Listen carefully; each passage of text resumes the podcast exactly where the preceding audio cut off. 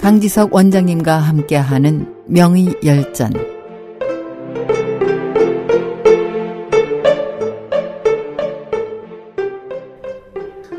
SOH 청취자 여러분 안녕하십니까?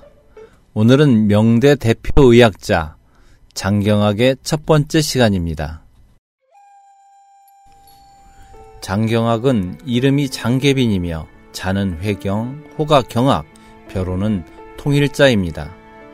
장경학의 조상은 주원장을 도와 명조를 세우는데 전력을 다한 공으로 장씨 일족에게 식록 천호를 봉하고 세습직인 소흥이의 지휘사로 임명했습니다. 장경학은 어릴 때 병법에 흥미를 느꼈으며 육아 경전도 두루 공부했습니다. 아버지 장수봉은 총명한 장경학에게 큰 기대를 걸고 그가 13살 되던 해 천자가 있는 북경으로 같이 올라갔습니다. 이때 만난 인연이 북경의 명의 김몽석입니다. 장경학은 김몽석을 스승으로 모시고 의학을 비롯한 여러 학문을 배우는 한편 북경의 호족과 어울리면서 식견을 넓혔고 이로 인해 호탕한 기질이 더 강해졌습니다.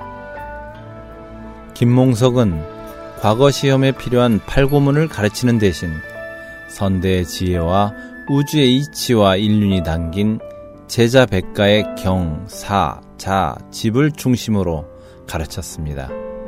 훗날 장경학의 저서들이 하나같이 이론이 논리정연하고 명백한 것은 이때 쌓은 탄탄한 학문적 기초가 밑거름이 되었다고 할 수 있습니다. 당시 상류사회에는 역학과 도교 사상이 성행했던 때입니다. 장경학은 역학, 천문, 성리학, 음률, 병법에 통달했으며 특히 의학에 관심이 많았습니다. 이후 막부에 입대해 동북지방을 순회했습니다. 임진왜란에도 참전했으며 유관과 봉성, 압록강 남쪽에도 족적을 남겼습니다. 수년간의 무인 생활로 염증을 느낀 장경학은 이후부터 벼슬길에 관심을 끊고 평소 뜻을 두던 의술에 매진했습니다. 그의 명성은 짧은 시간 안에 전국으로 퍼졌으며 의성으로 불리는 한나라 명이 장중경과 금 원나라 명이 이동원의 재림이라는 말까지 듣게 됐습니다. 57살이 되던 해 남방으로 돌아가 향년 78살로 생을 마칠 때까지 장경학은 임상 진료와 저술 활동에 매진했습니다. 현재 한의사들은 동의보감 외에도 장경학이 남긴 저서를 즐겨봅니다. 청나라와 조선 말기를 거치면서 새로운 학설과 연구가 많이 있었지만 현재 한의학의 기틀의 상당 부분이 명대와 조선 중기에 이미 모양을 갖추었기 때문입니다.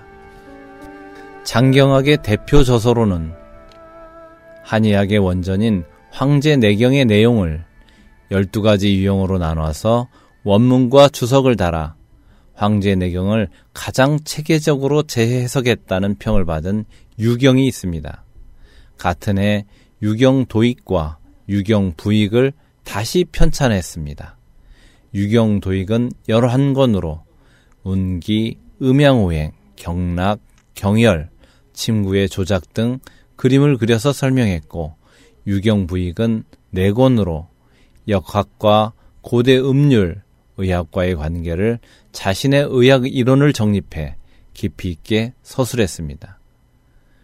의학의 바탕을 이루는 이론은 상당 부분 금나라와 원나라의 네 학파를 지칭하는 금원 사대가에 의해 완성됐습니다.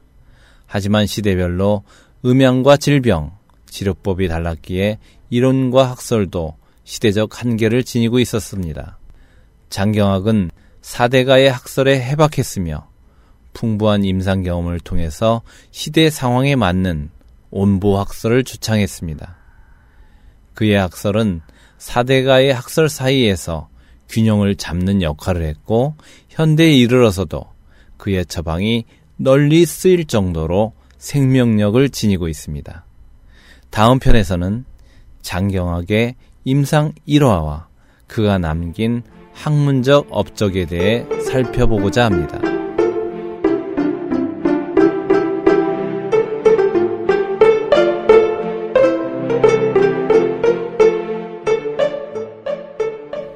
SH 청취자 여러분 안녕히 계십시오.